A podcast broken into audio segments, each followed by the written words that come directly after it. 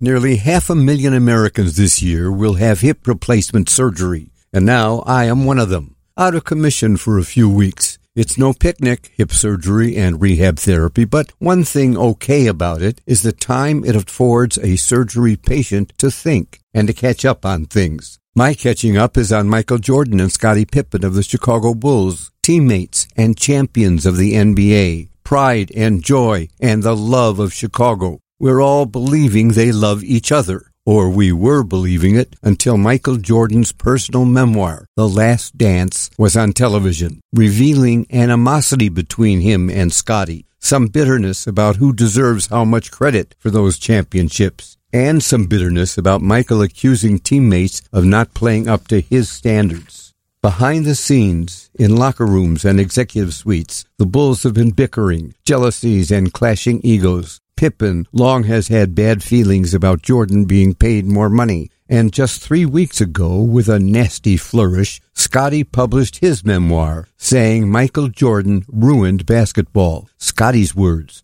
Michael Jordan ruined basketball. And here's more from Scottie Pippen. Quote, Michael has felt a need to put me down in order to lift himself up.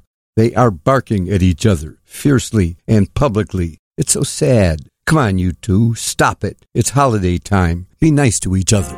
I'm Walter Jacobson, and that's my perspective. For more, visit WGNRadio.com or download the WGN Radio app.